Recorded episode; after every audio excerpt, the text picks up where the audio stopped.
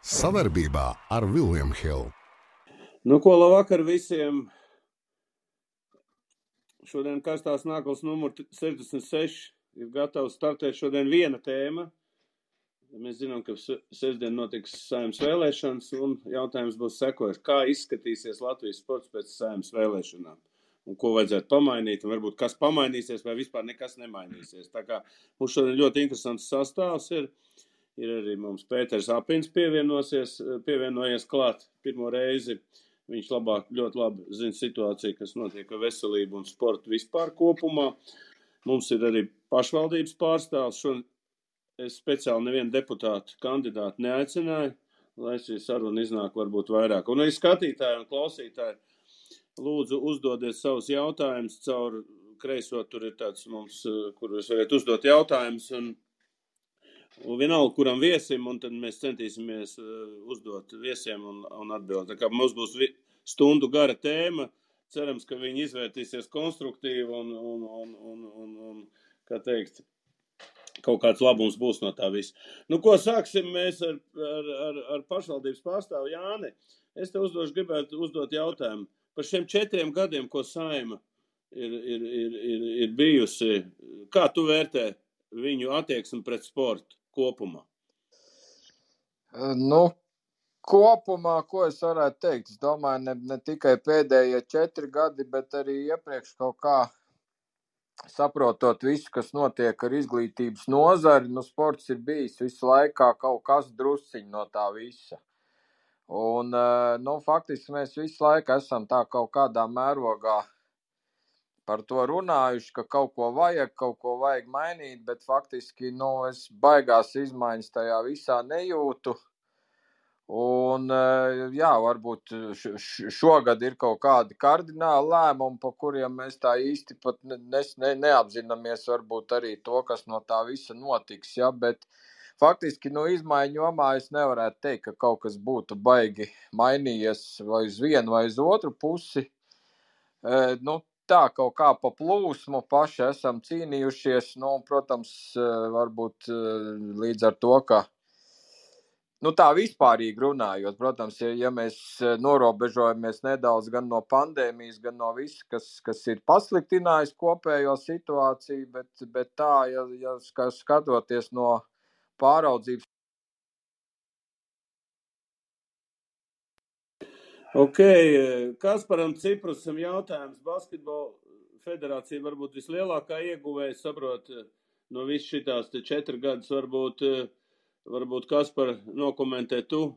Mēs iziesim pa priekšu visu cauri, ko jūs domājat par šo, un tad par deputātu sastāvu un, un tā tālāk, un tā tālāk, ko ši, šis jaunais deputātu sastāvs varētu izdarīt. Bet sāksim tieši par, par iepriekšējo sējumu. Nu, valdi, labvakar visiem varbūt valdi uzreiz sakot, ka basketbola savienība bija lielākie ieguvēji. Uh, nu, es gribu pateikt to, ka tieši basketbola savienība Covid laikā, kad tiešām tos gadus uh, divus bija neziņa, kas, kur, ko, nu, mēs tieši riskējām ar ļoti daudziem pasākumu rīkošanām, kas beigās arī atmaksājās. Un tā vienmēr dzīvē ir, kas kaut ko grib, kas kaut ko dara, tas arī beigu beigās panāk. Protams, ka es nebūšu tik kompetents, man, es nevarēšu teikt, kā bijis līdz šim, bet, nu, ko es varu pateikt par šiem diviem gadiem, nu, ar nožēlojumu jāsacina viena lieta, ka mani arotbrāļi, kas ir bijuši sportisti, nu, gan saimā, gan arī daudzās pašvaldībās, ka tiek, nu, viņi kaut kā pazūd, viņus vispār nedzird, un līdz ar to, nu, tieši no viņiem atbalsts ir bijis vai nu nekāds, vai bieži vien arī kaitējošs. Tā kā, nu, diemžēl to man nācās secināt par šiem diviem gadiem. Nu, ko, Pēter, tagad es tev uzdošu jautājumu to mikrofoniņu, ka tu izslēdz, tu vari runāt, un tu te piešāvies pirmo reizi dzīvē ar tādām tehnoloģijām. Pēter, es tev uzdošu jautājumu, tu ļoti kritizē uh, un varbūt vien kritika ļoti pamatot vispār. Kā, kāds vispār no, no tavas puses izskatās šobrīd attieksme valstī pret sportu? Paldies! Es ceru, ka jūs man dzirdiet. Jā, ļoti labi. Jā. Super. Jo patiesībā man nav neviena mazbērna, kas man varētu pamācīt rīkoties ar šādu unikālu tehnoloģiju, kā mobilais telefons. Tādēļ es mēģinu to pats.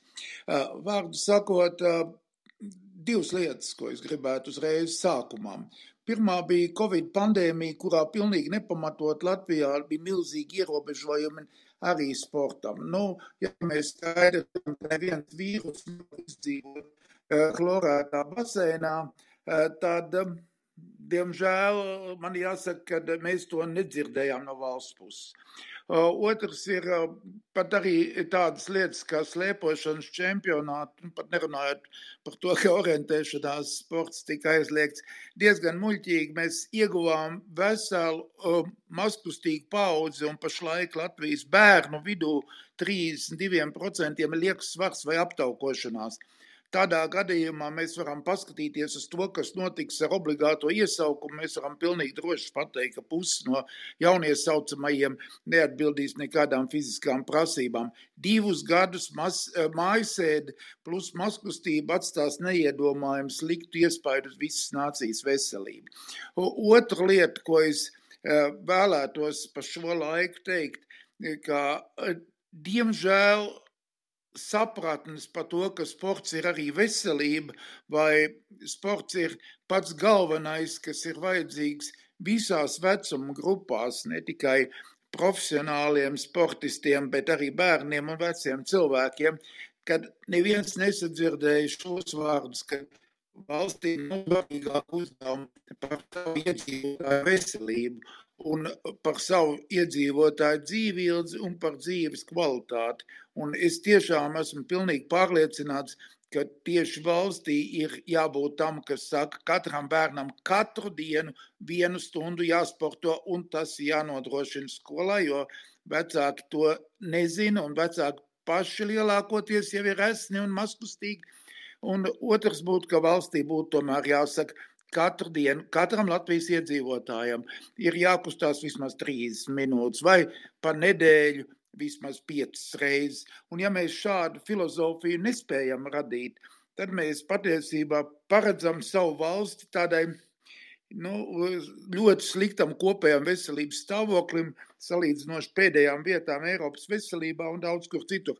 Sports ir veselības pamats, un es gribētu, lai katrs cilvēks to dzird. Nelaime ir tā, ka tik ilgi, kamēr, nu, piemēram, Valdis Valters nav sporta apakškomisijas priekšsēdētājs, eh, bet ir cilvēki, kuri nu, sportu ir sajūtuši tikai turoties eh, kā, nu, blakus pie motocikleta stāvējuši vai kaut kā tam līdzīgi. Tik ilgi, kamēr nav tas, kas ir ne tikai uzvarējis, bet arī zaudējis, kas ir piedzīvojis to sportu, to arī to Jā, es gribu teikt, ka zaudējumi parasti sportā ir daudz veselīgāk nekā lielas uzvaras. Tad tik ilgi mums nebūs šī domāšana. Mums ir vajadzīgs pie valsts varas vismaz kāds, kuram ir tā sportiskā veselība. Paldies, Pēter. Turpināsim. Tā, Tomam uzdošu jautājumu. Tom, nu, ko tu varētu Pēterim oponēt vai ko tu pie, vēl varētu piebilst?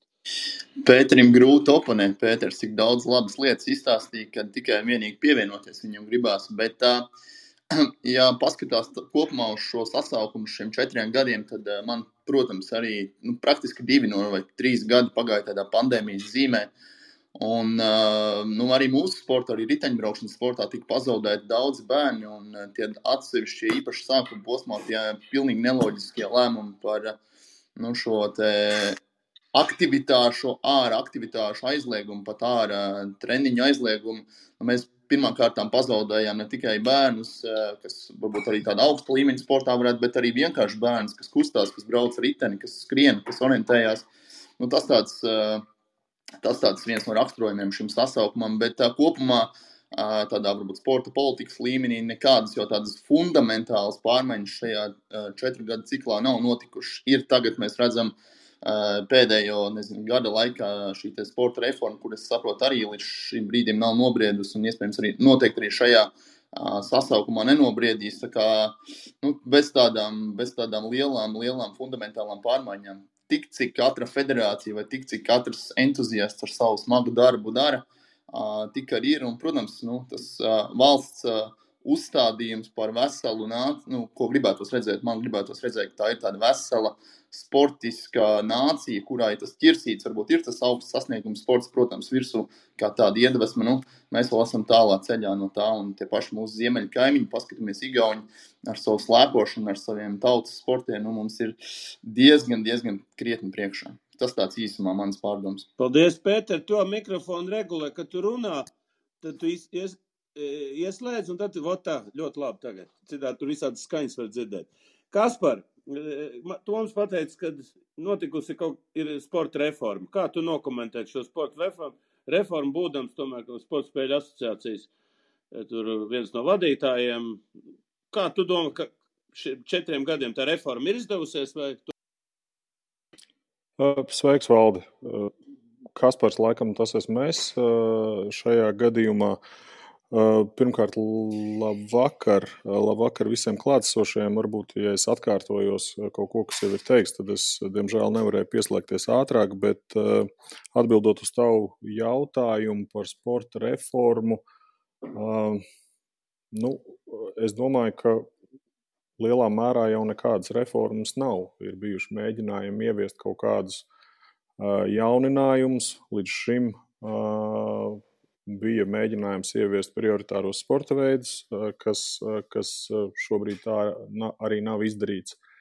Nu, un bija šī sporta pārvaldes vai, vai finansējuma plūsmas maiņa, kuras ir nu, stadijā, kuru es pat īsti nevaru šobrīd nokomentēt. Nu, es zinu, ka pēdējā izskatīšana bija Saimnes izglītības komisijā. Uh, Bet nu, ir skaidrs, ka šim jautājumam vēl trūkst liela virkne argumentu, un par to noteikti būs jārunā vēl nākamajam saimnes sasaukumam. Paldies!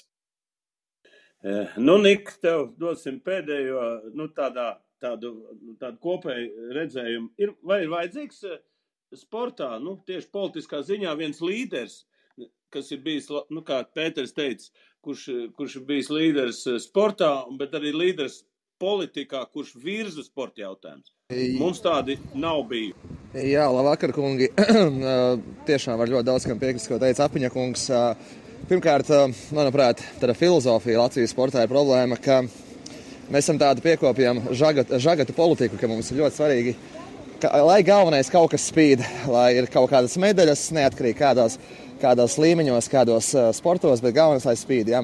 Manuprāt, tā filozofija ir ļoti nepareiza, ka mēs ļoti daudz pievēršam uzmanības arī finansiāls uh, augstu sasniegumu sportam, bet uh, teiksim, tā pabērnu lomā ir gan jauniešu sports, bērnu sports, gan arī tāpat vispār sports kā veselība, ko teica Apiņa kungs. Līdz ar to teiksim, tā, cilvēks, kurš saprast to, ka piramīda jābūvē no apakšas, nevis no augšas, tiešām ļoti noderēt un, un, un atbildot tieši precīzi uz tavu jautājumu, tad uh, skaļš, skaļš uzvārds ar ambīcijām, kurš, kurš būtu gatavs tiešām uh, darboties pareizā virzienā, būvēt šo piramīdu no apakšas, tevis no augšas būtu vajadzīgs. Un, manuprāt, ja ne gluži sporta ministrija, tad kopumā teiksim, tā, tādam sportam, politiskā līmenī, manuprāt, šobrīd arī tā loma ļoti maza. Mēs sporta zem izglītības ministrijas, kas, protams, nu, jā, savalkās, bet kopumā, manuprāt, arī tas sporta lobbyis ir ļoti mazs Latvijā. Un, uh, Un, jā, bet tas primārais vēstījums, ka, manuprāt, jāsāk, ir, es ceru, ka jau nākamajā sasaukumā vairāk domāt par veselīgu sabiedrību, par uh, bērnu un jauniešu sportu. Un tad, teiksim, tā, tā piramīdas augstākā daļa, kas ir augsts sasniegums sports, arī absolūti pats izveidosies uh, un viss būs kārtībā. Paldies, Nik. Valdēs, varu mazliet papildināt. Lūdzu, lūdzu Atvainojos. Repliks, jaucaties iekšā un, un, un jā, Niks pieminēja vārdu, vārdu lobbyis. Nu, tā, tā kaut kādā daļā taisnība noteikti ir tas, ka izglītības zinātnes ministrijas noteikti prioritāšu klāstā nav sports. Jo, ja pat nosaukumā nav sports, varbūt tā ir tā mazākā izmaiņa, ko varētu izdarīt, lai ministrijai neaizmirstās par to, ka sports ir viņa paspārnē, ka, ka jāiekļauj arī zinātnes, izglītības zinātnes un sporta ministrija. Bet, um, ja tā mazliet uh, nopietnāk, tad, uh, tad lobbyis, uh, lobbyis, protams, ir ļoti, ļoti būtisks, bet tikpat būtisks kā lobbyis ir jānosaka skaidra atšķirtība no šīs fiziskās aktivitātes sadaļas un sporta. Jo mēs nevaram turpināt abas šīs te, uh, sadaļas risināt ar, ar, ar vienādām metodēm, jo ir liela atšķirība, vai mēs runājam tiešām par fizisko aktivitāti, un es bērnu sakarā gribētu runāt tikai par fizisko aktivitāti, jo es pēc savas pieredzes varu pateikt, ka sports noteikti nav veselīgs, profesionālais sports. Un tad ir otrs sadaļa, kas ir šis augsts sasnieguma uh, sports vai, vai ziņa pēc panākumiem, kas ir jāattīsta pilnīgi uh, pēc uh, citas, citas metodikas, kā mēs to runājam, fiziskās aktivitātes gadījumā. Tā kā ir jābūt ļoti skaidri izšķirtām prioritātēm, ir jābūt ļoti skaidrām metodēm, kā to ieviest, un skaidrai stratēģijai, kā abos šajos virzienos virzīties uz valsts nospraustām, nospraustiem mērķiem. Jā, pa valsts nospraustiem mērķiem mēs vēl runāsim. Es vēl pēdējais. Jā. Es vienu iebildu mazu. Valdi, es, lūdzu, atvain, lūdzu. es atvainojos, tā nelaime tāda, ka es arī pēc vispārējā esmu arī Olimpiskā izpildu komitejā, un es tiešām sekoju līdz tām izmaiņām, kuras mēģināja pašreizējā izglītības ministrijas vadība virzīt. Es gribu teikt, jau pašā pamatā, tādā mirklī, kad sports vienīgi un vienīgi ir nauda, tādā mirklī jau mēs redzam, ka tā ir problēma. Jo naudas jau mums, protams, ir pa maz sportam, bet Visa definīcija, kas bija šajā laikā, visa diskusija, caur kurieni plūdīs nauda un kādā veidā mēs naudu apsaimniekosim, tā vispār es neredzēju tādā diskusijā, kur virzīja, nu, teiktu, parlamentārais sekretārs vai arī Edgars Severs. Tur nebija ziņas par to, ka mums ir jāatgriežas pie bērna, mums jāatgriežas pie jaunās paudzes, mums jāatgriežas pie vispārējas sagatavotības, e, mums jāatgriežas pie bāzes un mums jāatgriežas priekš visas tautas sportošanas. Tā nebija nemaz un nemaz. Un es iebilstu Kasparam, es saprotu, ka tev liekas, ka lielais sports nav bērnu vecumā. Ir, vec, ir bērnu vecumā, ir vesela virkni sporta veidu, kur vispār augsts sasniegums var sasniegt tikai bērnu vecumā, nu, tur vingrošana, dārstedošana un tā tālāk. Tā kā mēs jau nevaram diktēt, kuram bērnam, ko mēs viņam liksim, nu, tādiem gariem tēviņiem, kā mums tiešām pa priekš fiziskā sagatavotība un tad sports, jo mēs būtu tagad bērni. Ok, Girb, tev, tu esi palicis mums pēdējais, es tev uzdošu, mēs jau zinām apmēram tavu atbildi, bet tomēr mūsu auditorijai būtu interesanti mēs te runājam par līderi. Vot, ir Rīga, Rīgas pašvaldībā, ir, ir, ir, ir mm, Anita Jākapsona žogot, ir uh, slaveni basketbolisti un tā tālāk un tā tālāk. Nu, un, uh, un, un, un, un nav tur līderi. Es, nu, es neredzu, varbūt tur redz, kas tur, kāpēc, teiksim, starp sportistiem, nu neviens nevar uzņemties atbildību, nu, pabīdīt tos jaun, bērnu, jauniešu visu to sportu kaut kādā augstāk. Labvakar! Pavisam īsi varbūt nokomentēšu to, ar ko tu, ar ko tu sāki, kas, kas tad tajos četru gados ir izdarīts vai nav izdarīts. Man, diemžēl, jāsaka, ka, ka progress nav, un, un mēs jau vienā no iepriekšējām sarunām ar, ar, ar, ar tevi runājam, ka neredz, ner, nav redzams tas, ka tad, kad ievēl visus deputātus un, un saimu un, un viss ir sadalījuši tos amatus, eh, tad eh, tādas ministrijas kā veselības ministrija, iekšliet ministrija, eh, aizsardzības ministrija, labklājības ministrija, plus izēms, neredzam to, ka viņi sanāktu kopā un katrs atvēlētu vispār savu lomu sportā. Tātad sabiedrības kopīgā sportā. Un, un, un diemžēl šāda te, līderība un šāda ideoloģija mūsu valstī vispār nepastāv. Ka, ka šīm visām nozarēm ir jānāk kopā un jāsaprot tas, ka viņu, viņu spēks būs tik liels, cik spēcīga būs sabiedrība. Šobrīd, ja mēs vienkārši sistemātiski no gadu uz gadu tik maz rūpējamies par sabiedrības eh, veselību, caur sportu un izglītošanu caur sportu, nu, mēs nekādu labu gala rezultātu nesagaidīsim. Ne, ne pēc tam uh, iekšlietās, ne pēc tam aizsardzībā, ne, ne izglītībā, ne, ne veselībā, ne labklājībā un tā tālāk. Un tā tālāk ja? Tāpēc līdz ar to skumji, reāli skumji ir tas, ka tik pat elementāra lieta šī varētu būt, ka kopīgi darīt mums valstī nenotiek nekas. Un te iepriekšējā runātāja teica, runā tikai par to, kurš tad kaut ko apsaimniekos, kurš neapsaimniekos. Otra lieta ir tā, ka redzu to, ka to, ko tu arī teici tagad jautājumā, kāpēc, teiksim, Rīgā kaut kas nemainās. Tad tālāk, un es teikšu tā, ka sports vēl joprojām ir sašķelts no likumdošanas puses. Sašķelts tādā ziņā, ka nevalstiskais sektors, kurš, kurš nodarbojas ar to pašu sportu, tad bērnu jauniešu iesaisti sportā, bieži vien ir pretnostatīts pret pašvaldības skolām. Un tā ir vispār ne, neiedomājama situācija, ka uh, pašvaldība var skatīties uz rīdzinieku, uz rīdzinieku ja, kā uz nerīdzinieku tajā brīdī, tad, kad šis te, uh, bērns ar savu ģimeni izvēlējušies kādu nevalstiskās uh, sektoru vai nevalstisko uh, sporta skolu. Ja. Tātad, ja pašvaldības dibinātajā uh, sporta skolā, kura 100% apmērā tiek uzturēta no nodokļu maksātāja naudas, gan pašvaldības, gan uh, valsts kontekstā. Ja? Uh, atļaujās pašvaldība šajā ziņā reāli pat liks šķēršļus, apkarot nevalstisko sektoru, kurš principā strādā sabiedrības labā, nu tā ir nepiedodama situācija. Tā ir nepiedodama situācija, un es teikšu, atbildēšu uz tavu jautājumu pavisam īsi. Tikko kā uh, ievēl jaunos deputātus, tā šī saindētā, ar saindēto domāšanu strādājošie ierēģi, ja, kas ir dažādās pašvaldības struktūrās, uh, izglītības sporta departamentā, tā skaitā, kur gadiem vienkārši neko jaunu nav piedāvājuši. Viņi saindē un karina reāli pilns auss, es nezinu, ar, ar ievārījumu, ar, ar, ar medu, ar makaroniem e, šiem te jauniem deputātiem, un viņi vienkārši apmulst. Es skatījos e, šos te video ierakstus, ja, video ierakstus no izglītības šīm te un kultūras komitejas sēdēm, kur paceļās jautājums par sportu.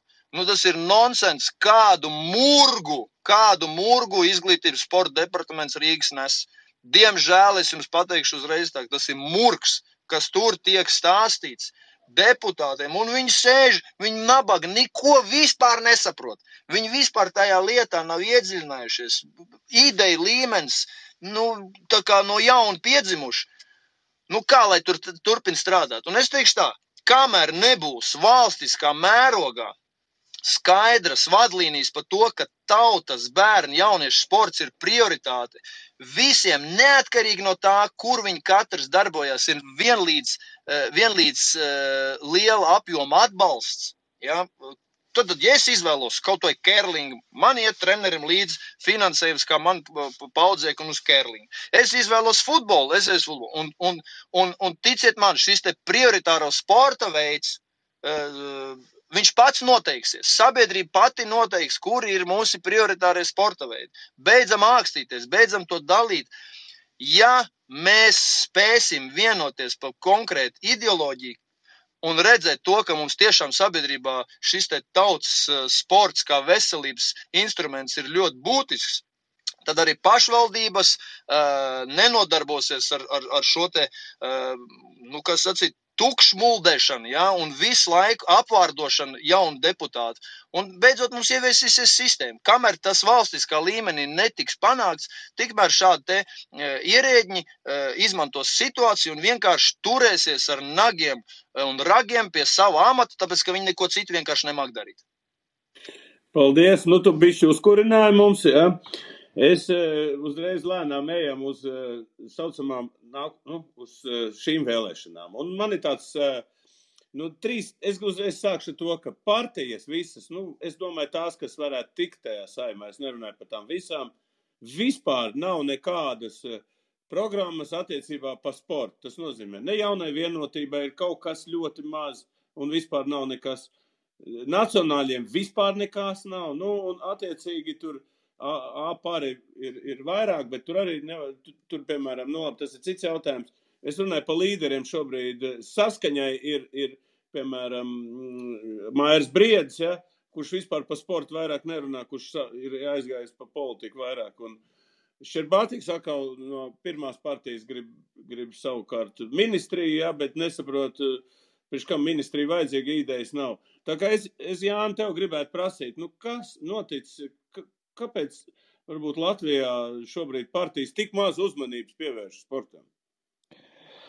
Jā, nu tas ir tāds sarežģīts jautājums. Es varbūt arī bišķi pa ģirta tēmu vēlāk pakomentēšu. Ko tu visu, aizkāri. visu, ko mēs esam runājuši, tu vari Jā. pakomentēt, un tad tu Jā. man jau.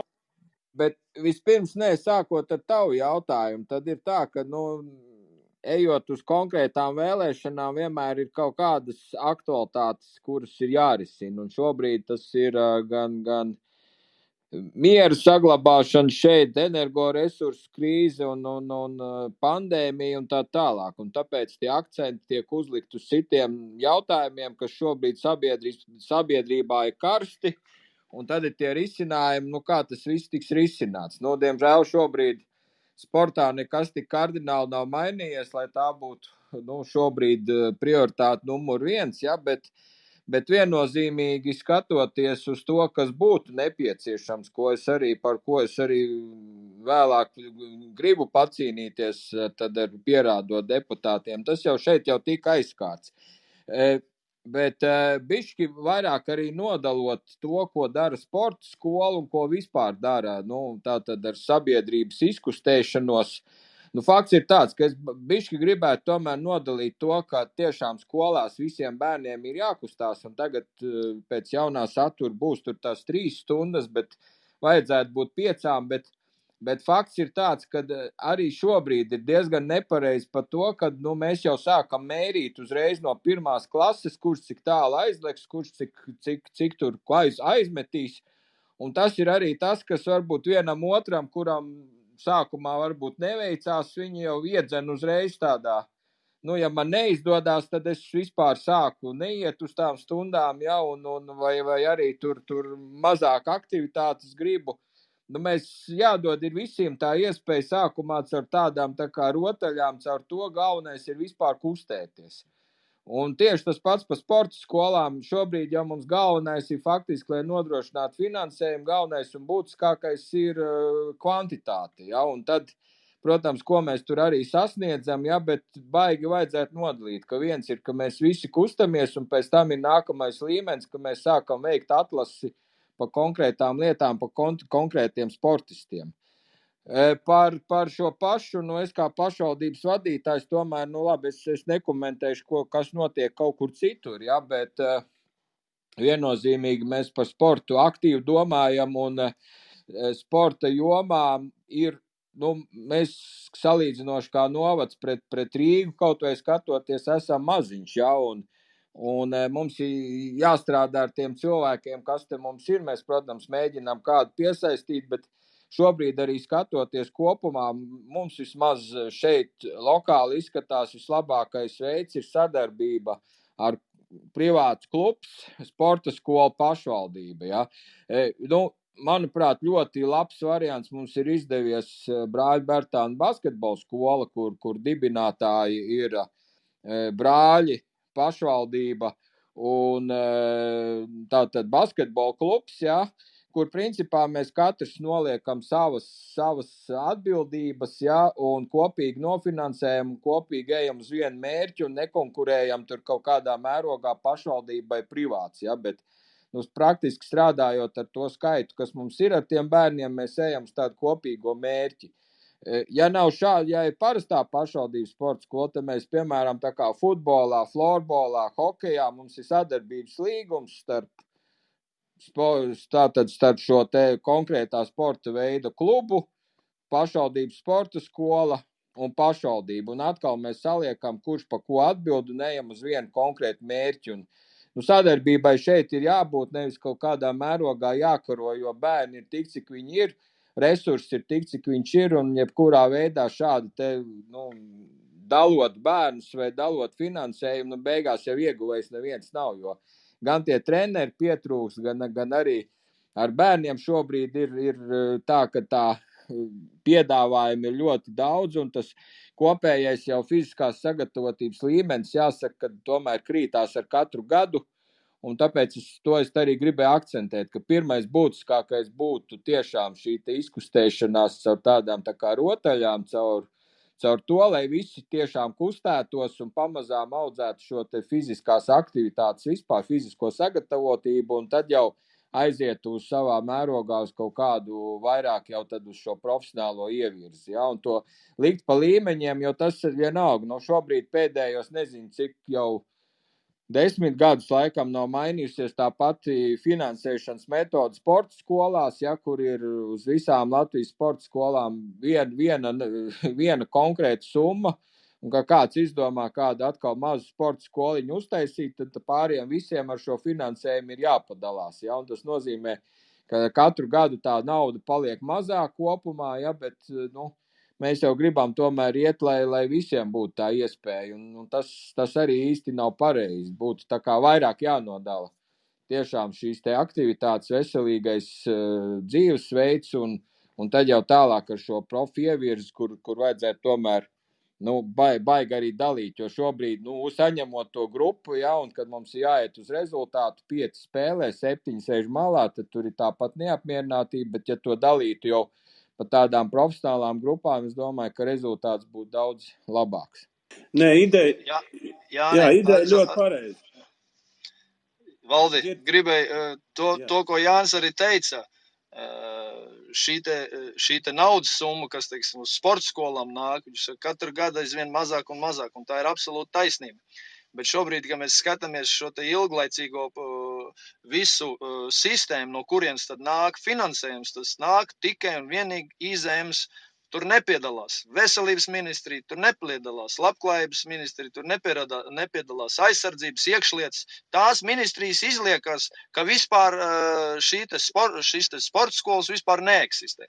Ja, un, un, un, un vienai, vienai IZM tagad ir jāatrod uh, līdzsvars starp, starp uh, sportu un, un, un, un, un vispār, vispārēju izglītību kā tādu. Ja. Un loģiski, ka tur uh, mēs vienkārši zaudēsim. Vienkārši zaudēsim, ja, kas, kā sports. Un, un tas ir diezgan nepedodami, ja mums šāda sistēma vispār valstī ir. Tu jau zini, Ģirt, ka viss grib schēmot tur, un nevienam par jaunatnes sportu, ne veselības, ne labklājības, nekur citai ministrijai, ko tu piebildi, neinteresē. Es eju tālāk, Kasparam Ciprus, nu, es redzu tagad, eh, kā deputāti piedalās, nu, jaunie deputāti, sportisti piedalās. Kļemēņķevs, Kūla, olimpiskie čempioni, Jēkabsona, Briedz, eh, Šerbātīgs, ja?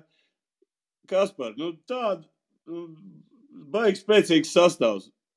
Ko tu gaidi no viņiem? Teiksim, ko viņi varētu, ja viņus ievēl, ko viņi varētu Latvijas sportam iedot? Zini, kā valdi, teikšu godīgi, no tevis pieminētām lielākās daļas negaidu neko. Jo arī tagad ir pierādījies, ā, kā es pirms tam minēju, ka mums palīdz tie cilvēki, kas īstenībā no sporta ir daudz, daudz tālāk un ir daudz saprotošāki. Un ā, ko es personīgi esmu pamanījis, ka daudzus ā, cilvēkus spor, ā, politikā ievēl tikai sportistus, ļoti atpazīstamus sportistus, plakāta dēļ, sejas dēļ, kur pēc tam pievienotā vērtība ir ļoti, ļoti bēdīga. Tā kā nu, šī ir viena no lielākajām problēmām. Um, runājot arī par dažiem iepriekš runātājiem, gribētu piebilst, uh, nu tā gluži nav, ka šobrīd, uh, teiksim, veselīgiem sportam, aktīviem sportam ir pa maz finansējuma. Nu, tur, tur tas finansējums, protams, ka varbūt ir pa maz, bet ja mēs runājam par augsto sasniegumu izlašu sportam, tad pa lielam tur finansējuma praktiski vispār nav. Un tā ir tā galvenā problēma, ka šobrīd, ka ja sportskolām, ja nemaldos, ir ap 20 miljoniem finansējums, tad uz izlašu, piemēram, kā es iepriekšējos tos raidījumos minēju, mums uz astoņām izlasēm Latvijas Basketbola Savienībai ir piešķirt 300 tūkstoši. Valdis to uzreiz saka, ka mums vienai lielai izlasēji tas neko nepietiek. Un uh, tikai darbs ar sponsoriem, tikai uh, finanšu piesaiste mums šobrīd ļauj kaut kādā veidā turēties virs ūdens.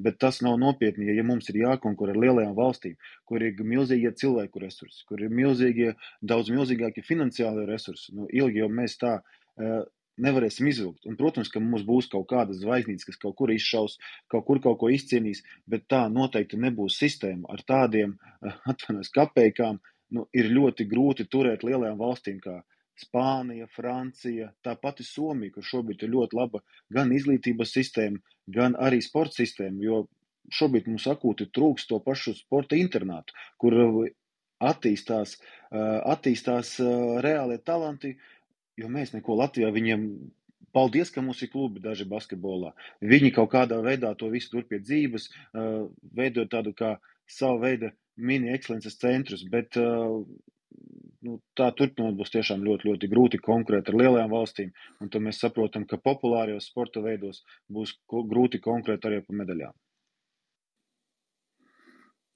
Pēter? Jā, lūdzu. Jā, uh, vienmēr sakot, es katrā ziņā gribu teikt Kasparam, ka es arī esmu, esmu kādreiz vadījis federāciju un uh, federāciju orientēšanās federāciju, un man principiāli netika dot naudu, jo vienkārši tas pēc valsts ieskatiem vienmēr bija diezgan vārga un nenozīmīgi nodarbi, jo tad nav televīzijas, nav pilna skatītāju zāle, kas varētu būt arēnā Rīga un daudz citas lietas. Mums par to bija pasaules čempions. Edgars Bertuks laikam ir visu laiku viss fiziski jaudīgākais Latvijas sportists. Es, nu, pēc treniņa apjomiem un daudzām citām pazīmēm.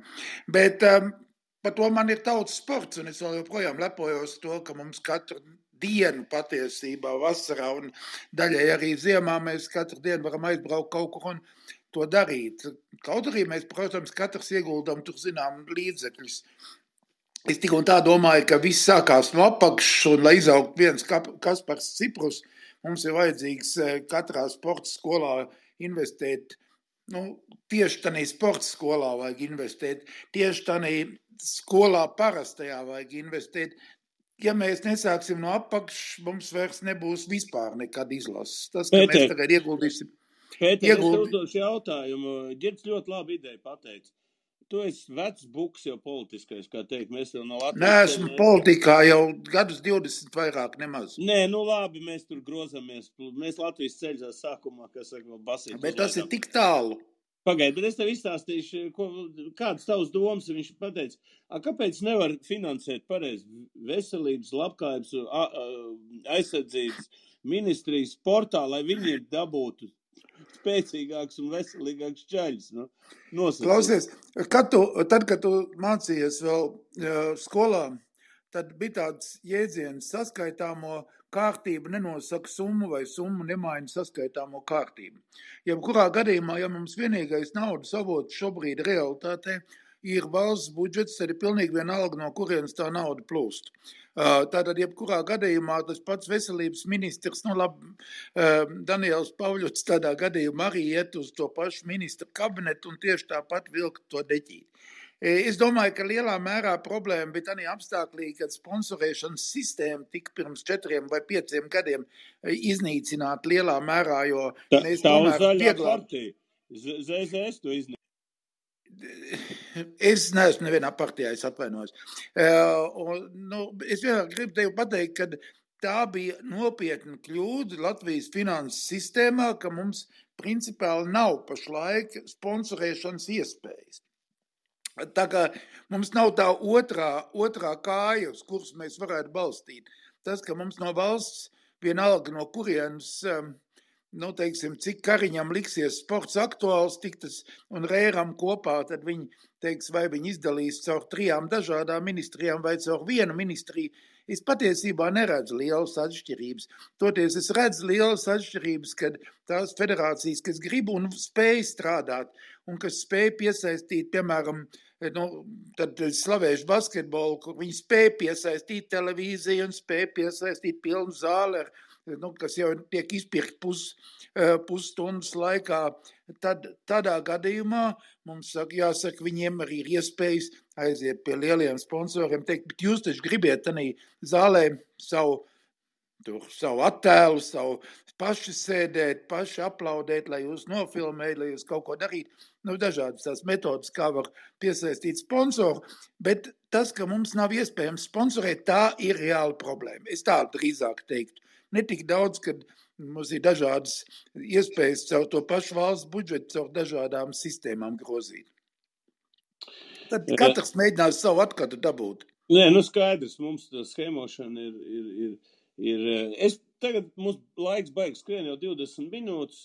Iesim vēlreiz, nu, kā sakam, ko vajadzētu nākošajos četros gados, ko vajadzētu, Kasparam Goršs sāks varbūt, ko vajadzētu izdarīt jaunajai saimē, lai tas sports, nu, dabūtu kaut kādu uzrāvienu. Ir vajadzīga, ir vajadzīga ideja, ir vajadzīgs kaut kāds koncepts, ir vajadzīga programma vai kas, vai, vai vienkārši iedot naudu, saskēmot, sadalīt un čau. Um, jā, Valda, visi jau šie tevis minētie jautājumi ir diezgan saistīti, un kā redzams, to, to, to aktualitāšu un problēmu uh, vai sasāpējušo jautājumu ir diezgan daudz. Um, skaidrs, ka politiskās partijas savā programmā, nu, viņām ir ļoti grūti iekļaut detalizētu redzējumu, kā sportam attīstīties vai sporta nozarei. Un diez vai mēs gribētu, lai, lai viena paša politiķa šo dienas kārtību noteiktu. Un tāpēc arī varbūt ir tā situācija, ko tu pieminēji, ka izņemot attīstībai par laikam neviena cita partija tā īpaši nav šīm te pievērsus uzmanību, varbūt tikai tā formāli, kaut gan arī arī, arī, arī viņu programma ir vairāk tāda formāli uzstādījumi. Ja runā par nākotni, tad es domāju, ka tas būtiskākā komponente ir skaidrs redzējums, jo šobrīd tās pamatnostādnes, kas ir spēkā Latvijā, viņas nav darbojošs dokuments un jābūt ir skaidrai normatīvu aktu bāzei, kas iedod sportam šo virzību. Vienalga, vai tas ir tautas sporta virzienā, vai tas ir bērnu fiziskās aktivitātes virzienā, vai tas ir jau profesionāla sporta, sporta virzienā. Otrā lieta, ar ko noteikti būs jā, jā, jā, jātiek galā jaunajam sasaukumam, tas ir sporta skola jautājums, jo šeit ir ļoti daudz problēmu šobrīd. Jaunie, jaunie, jaunie grozījumi ministra kabineta noteikumos uzliek ierobežojums, ka jaunas sporta skolu veidošana kopumā līdz nepalielinās valsts kopējais finansējums. Līdz ar to mēs esam no vienas puses gribam veicināt iesaistīto skaitu pieaugumu, bet no otras puses mēs esam šo finansējumu, finansēšanas iespēju nogriezuši. Tādējādi tieši otrādi nogriežot šo konkurenci. Un šeit, es domāju, ir jāsāk runāt par to, ka tas atbalsts ir pilnīgi vienāds. Vai tā ir sporta skola vai tā ir privāta iestāde, tas galvenais ir šis bērns. Jo ar sporta skolām lielākā kolīzija ir, ka mēs visu laiku sporta skolu liekam sadaļā, kas nodarbojas ar masveidības veicināšanu. Sports skola pēc savas būtības tā ir tā organizācija, kurai būtu jārūpējas tieši par šo profesionālo, nākamo profesionālo sportistu audzināšanu, nevis masveidības audzināšanu. Līdz ar to mums tas pats uzstādījums nav, nav pareizs. Un, ja viena puse ir šī masveidības audzēšana, tad otrs ir tas, ko, manuprāt, Kaspars Ciprus pieminēja, šīs izlases elites sports, kur ir jābūt ļoti plānveidīgai, mērķiecīgai investīcijai, lai mēs tiešām būtu konkurētspējīgi eh, populārajos sporta veidos Eiropā. Un trešā lieta ir finansējuma, kopējais finansējuma palielinājums. Jo šobrīd tas, kas nav izdevies sporta nozarē, viennozīmīgi nav izdevies izmantot šo te uh, starpnozaru uh, lomu. Šis potenciāls ir palicis neizmantots arī pēdējā sasaukuma laikā. Un, nu, ir jāsaprot tas, ka sportā ir iesaistīts ļoti daudz dažādas nozares. Ja mēs runājam par lielo pasākumu ekonomisko ietekmi, tad tā ir ekonomikas ministrija, kas, kas, kas, kas var palīdzēt. Un arī viņi ir pagājušos divus gadus atbalstījuši ar kaut kādiem šiem mehānismiem. Ja tā ir fiziskā aktivitāte, tad tomēr veselības ministrijai ir jārunā par šiem preventīviem mehānismiem, kādā veidā stiprināt mūsu iedzīvotāju veselību, kas ir uh, šobrīd viena no nu, sliktākām, eh, izskatās eh, slikti uz kopējā Eiropas fonda, tāpat labklājības ministrija, tā, tā, tāpat vidas un reģionāla attīstības ministrija. Tā kā šeit ir uh, potenciāls, kurš sportam būtu, uh, būtu jāizmanto tieši šajā starpnozaru, uh, starpnozaru nezinu, kā lai to nosauc, bet starpnozaru stratosfērā, kurā tad arī viņiem būtu jāmēģina piesaistīt finansējums no visām šīm te Kaut vai mēs salīdzinām ar Dāniju, tad, piemēram, Dānijā sports un fiziskā aktivitāte ir aptuveni 20 dažādu nozaru plānošanas dokumentos. Mums ir viens pamatnostādnes, kuras uh, kopumā tiek pārņemts no vienas septiņgadus uz nākamo, un uh, tikai secināts, ka liela daļa no šiem uzdevumiem nav, uh, nav paveikti. Tās būtu tās trīs lietas, kas, manuprāt, ir būtiskas. Paldies! Paldies, Kaspar! Tom, nu, ko no federācijas puses tu, ko tu gribētu redzēt? Kādas izmaiņas? Jā, nu noteikti pirmā, pirmā lieta gribētos redzēt, lai izglītības un zinātnes ministrijā, kas gribam, negribam, tomēr izskatās arī nākamos četrus gadus būs par sportu atbildīgā ministrija, lai tur būtu dzirdīgas auss, gan sākot jau no ministra, turpinot arī ar to te attiecīgi, ko šobrīd arī pilda Severkungs, šīs pozīcijas, lai šie cilvēki tik tiešām būtu ieinteresēti, lai viņiem šis sports rūpētu un uh, viņi arī būtu teiksim, tā klātesoši tajā visā sporta nozarē. Uh, tāpat arī, protams, uh, nākamā svarīgā sadaļa ir pateikt, ko mēs arī tīri, nu, gan politiski, gan arī vis, uh, politiski un arī tālāk jau sistemātiski darām, ko mēs gribam šajā sporta nozarē izdarīt. Mans redzējums un mans viedoklis ir tāds, ka uh, lai arī es saskaros vēl daudz lielākā mērā ar šīm pašām problēmām, ko minēja Kaspars Ciprs par izlasēm, un arī man, manai federācijai šī ir katastrofāla problēma ne tikai jaunatnes, bet nu, arī, diemžēl, pieaugušo līmenī, elites līmenī, kur mums ir tiešām fantastiski šoseis riteņbraucēji, kas nes Latvijas vārdu nu, pasaulē visaugstākajā līmenī, kas ir viens no nu, pasaulē droši vien populārākajiem individuāliem sporta veidiem. Uh, Gribētos tomēr, jebkurā gadījumā, lai būtu šis pamats no struktūra, no apakšas, no bērnu jaunatnes sporta, no kustīgiem un labi organizētiem arī pieaugušo sporta, lai šīs nodarbības būtu šīs pieejamības sportas, ko arī Jānis Baiks minēja, lai būtu pieejams visu vecumu, visu sporta veidu cilvēkiem. Un, un, un tik tiešām tas nākamais un svarīgais solis ir sporta skolas. Un mans redzējums, tas arī, ko Kaspars Gorkšs minēja, mans redzējums šajā saistībā ir tāds, ka sporta skolas un būtu jāskatās no tādas prizmas, kā tik tiešām uz augstu sasniegumu sporta vērstas, bet tikpat svarīgi, lai bērni kustētos, un, manuprāt, to var izsākt caur interešu izglītību. Tātad pašvaldības ar pašvaldību, ar valsts atbalstu arī šīs interešu izglītības grupas, kurās bērniem būtu iespēja vienkārši kustēties. Tādā veidā mēs varētu ļoti labi nodalīt, kas ir sporta skolas, ka tā ir uz augstu sasniegumu ievirza un interešu izglītība. Tas ir tīri tautas sports, organizēts nodarbības.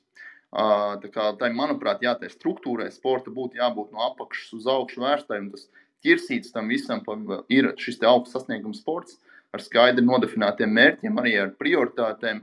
Jo skaidrs, ka no 96 sporta federācijas, vai cik viņas mums šobrīd ir, nu, mēs nevaram vienādos līmeņos vai uz vienādiem kritērijiem vērtēm. Ir vajadzīgs pavilkt kaut kādu svītru apakšā zem, es teiktu, 15 varbūt sporta veidiem vai 15 federācijām, kas tik tiešām nodarbojās un pulcē gan attiecīgi šo augstu sasniegumu sadaļu un arī un arī masveidība un aktīva, aktivitātes.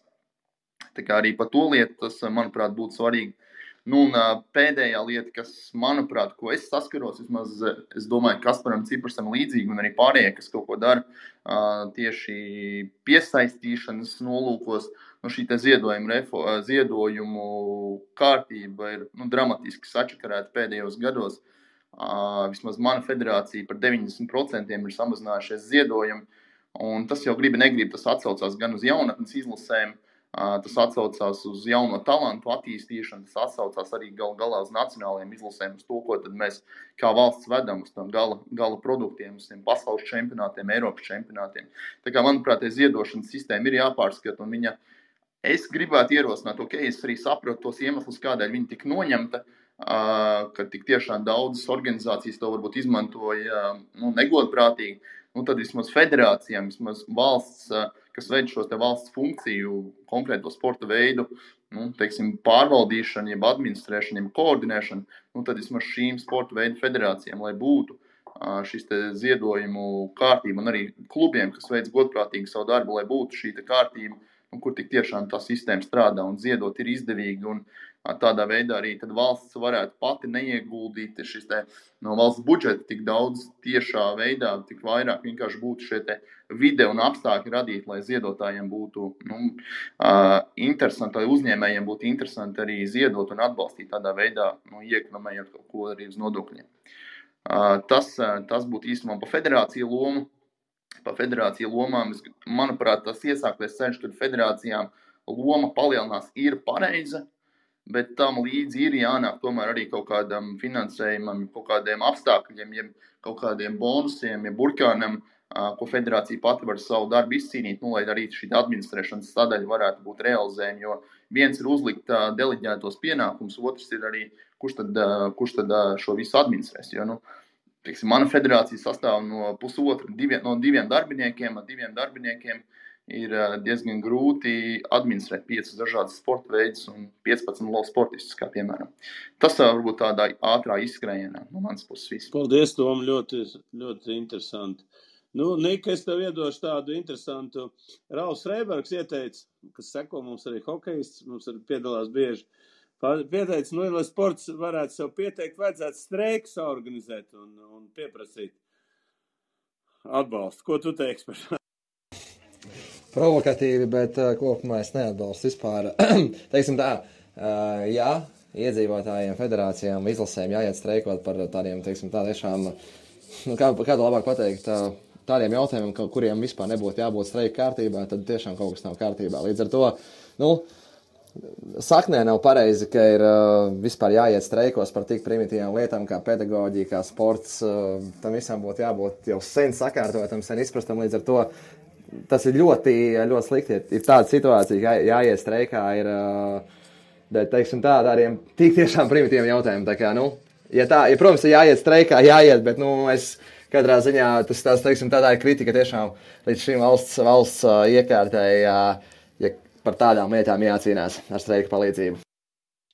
Nu, ko es redzu, vienu nopietnu jautājumu. Tad, ko es redzu vēl, kas būtu jādara?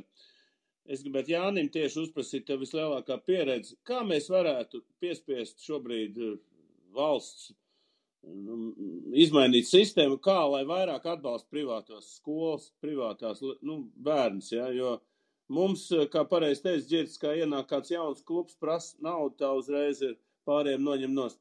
Vai mēs varētu kaut kādu reformu šajā ziņā uztaisīt, kad tā, tā nauda seko bērnam, nevis, nevis tā, ka, valsts un pašvaldības skolas ir priekšā un privātais ir nostumts malā. Kāda ideja tev būtu? Kā mēs varētu? Nu, redz, mums jau tā galvenā problēma ir tā, kā tu runāji, ka tās schēmošanas notiek, un tad vienmēr, nu, dēļ, dēļ kaut kādiem vien, diviem sliktiem gadījumiem, tad noņem visiem iespēju to darīt. Bet es nezinu, varbūt viens no tiem veidiem labais, kas ir, kad ir šī individuālā ziedošana, nu, ka es nezinu, es, piemēram, kā vecāks varu tur, nezinu, 2% no savu nodokļa ziedot konkrētam mērķim, ja. Un tas varbūt būtu tas, ka katrs, tad, nu, cik aktīvi klubs strādā ar saviem vecākiem, nu, attiecīgi, konkrēti šī nauda arī, nu, nevis caur budžetu nonāk konkrēti kaut kam, bet tad aktīvi redz, ka man, ja tur tas sporta veids vai sporta klubs, klubs eh, ļoti labi darbojas ar manu bērnu, tad es attiecīgi arī varu noziedot taisnot tam visam. Un tas tad arī, nu, neradīt kaut kādu papildus vēlmu kaut ko baigi schēmot, jo, nu, Tagad jau nu, tas, tas vienkārši izslēg kaut kādas tādas lietas. Tad būtu apusēji ieinteresētība vienam, lai tiešām tie vecāki arī ziedo. Nu, nu, no otras puses būtu, kad es savam tam bērnam vai vienalga, vai man patīk tur, kad, kā tur viņi aktīvi darbojās. Manuprāt, tas varētu tā nospēlēt. Jo Te mēs arī redzam, tur, kur ir aktīvi, piemēram, tā pati nu, vecāka iesaiste, un nu, tur kaut kā labāk tas viss pavelkās uz, uz, uz, uz, nu, uz tādu. Bet, nu, jebkurā gadījumā arī jāsaprot, ka tā ziedošanas sistēma viens būs, ko šobrīd ļoti aktīvi arī uz pasākumiem tiek vērtēt, cik daudz cilvēks piesaistīs un ekonomiskie parametri, bet, nu, protams, ka mēs šobrīd skatoties, nu, mēs esam uztaisījuši stadionu. Šo, šobrīd uh, cīnāmies par daudziem mačiem, ja, un tad skatoties no tā, cik ļoti grūti ir piesaistīt vieglatlētikai šo finansējumu, piemēram. Bet vieglatlētika tomēr ir uh, nu, ļoti, nu, praktiski visu sporta veidu pamats. Pamats, pamats. pamats, jā, tiešām pamats, jā, un tā, ka man ir ļoti jāpierāda, jācīnās, ka priekš kam vispār vajag eh, nu, šo mums valsts prezidenta kausa izcīņu, ja, kas mums ir jau ilgus gadus, kas ir Baltijas eh, komandu mači vienīgie, ja, un, un, un, un ja mums tur ir nezinu kā jāpierāda, un beigās sanāk, ka tikai pašvaldībai šos mačus bez maz vajag, ja, jo federācija ir bez naudas, sponsori nav valsts uzskata, ka pa maz skatītāju un netiek translēts par neskādiem kanāliem, nu tad es teiktu, ka, ka, ka tas absolūti nav pareizi. Ļoti labi. Es, Pēter, vēl tev gribētu uzprasīt, tu no malas, kad uh, skaties vispār uz šo, uh, uz visu šo sportu. Nu, kas valstī, nu, kam ir jānotiek, lai kaut ko varētu izmainīt tieši to, ko tu iesāki savu runu par to veselī, veselīgos. Nu, kas ir jāizdara? Ot, teiksim, politikā mēs redzam, karš var kaut ko izmainīt. A, kas Latvijā ot, var izmainīt šo nu, nu, pilnīgi vienaldzīgo tādu pieeju no valsts puses tieši par, par šo veselību? Jā, es mēģināšu teikt tieši to, ko tu pēdējos vārdos pateici. Tad, jebkurā gadījumā Latvijas valsts ir apdraudēta, un jebkurā gadījumā Latvijas valsts šobrīd domā par to, ka ir vajadzīgs obligāts militārs dienests. Un tātad, jeb, jebkurā gadījumā mums ir vajadzīgi džentlmeņi, kas spēj, teiksim, ar, nu, es kādreiz dabūju skriet ar kaut kādas 40 kg mugurssomu pa purviem un pa mežiem un kā man kā, eh, es pie tam biju virsnieks eh, Krievu armijā un medicīnas virsnieks, un tik un tā man bija tās slodzes diezgan nopietnas. Tad, ja šādā situācijā kas pie mums ies aizstāvēt mūsu zemi, ja mūsu 3-2% no jaunajiem puišiem vispār nekādas normatīvas nespēja izpildīt, viņiem ir liekas svars un viņi patiesībā mazkustīgi, viņi vienīgais spēj spaidīt taustiņas uz klaviatūrām dažādām. Tātad pirmais es gribētu teikt, ja mūsu valsts tagad gatavojās 2,5% ziedot mūsu aizsardzībai, tad zināma daļa no tā būtu jātērē jaunu džeku treniņiem no 1 līdz 12. klasē.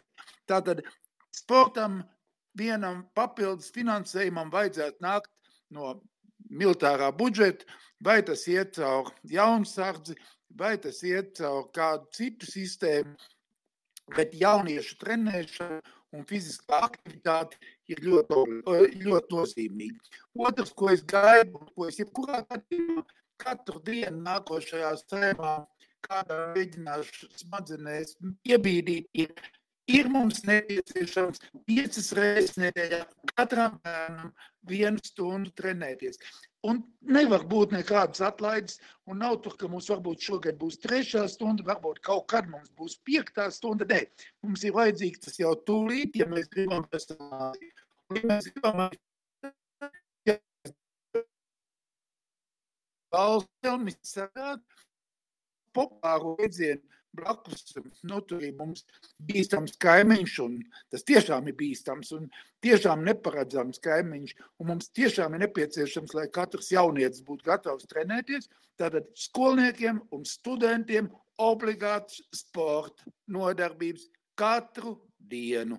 Un tad pie tā mēs arī paliksim. Ļoti laba ideja, Pēter, ļoti labs noslēgums. Un es uh, gribētu, mums jau stunda ir uz, saka, pagājis, bet es domāju, mums ļoti labs sastāvs. Mēs turpināsim noteikti šo diskusiju turpmāk, apstīsimies, kurus ievēlēs, ja, kas tur sanāks. Un, bet man patīk ļoti daudz idejas, starp citu, šodien es te pierakstīju. Es domāju, ka mēs visi kopā, gan Kaspar, to ar savu ieteikumu, gan Pēters, gan Jānis, gan, gan Ciprus un Ģirts, mēs, Toms, visi mēs varam, kā teikt, sākt kā, kā Pēters teikt, sākt dušīt nost to, to, tos uh, cilvēks, kas atbild par sportu un, un, un, kā teikt, viņam likt sākt domāt. Un es domāju, ka ies sabiedrība var viņus izmainīt. Nevar izmainīt politiķi, ne, ieies viens, ieies otrs pareizo, kas te teica, es neatceros, kurš, ka tā Girds, man liekas, pateica, ka viņus apēdīs tie, tie, tie, tie, tie cilvēki, kas tur strādā ilgiem gadiem. Es arī nu, es kaut kādas idejas gribu pastāstīt, ne, viņi tomēr uh, ir ie, ieciklējušies, uz, viņi strādā ilgadīgi te valsts darbā, un viņi pieraduši tā, un nekādas reformas mums ir baigi grūti izveidot. Bet paldies visiem, ka atnācāt. Es domāju, šo tēmu mēs iesim uz priekšu. Man patika, un es domāju, ka arī mūsu skatītājiem, klausītājiem patika. Mēs turpināsim spiest uh, un, un uzliksim tā. Vienu stundu treniņu katram bērnam no 1 līdz 12 klasē. Pēter, paldies! Un es domāju, šis ir baigi labais. Labi, ar labvakaru un tiekamies jau drīz. Savarbībā ar Vilnius Hilu.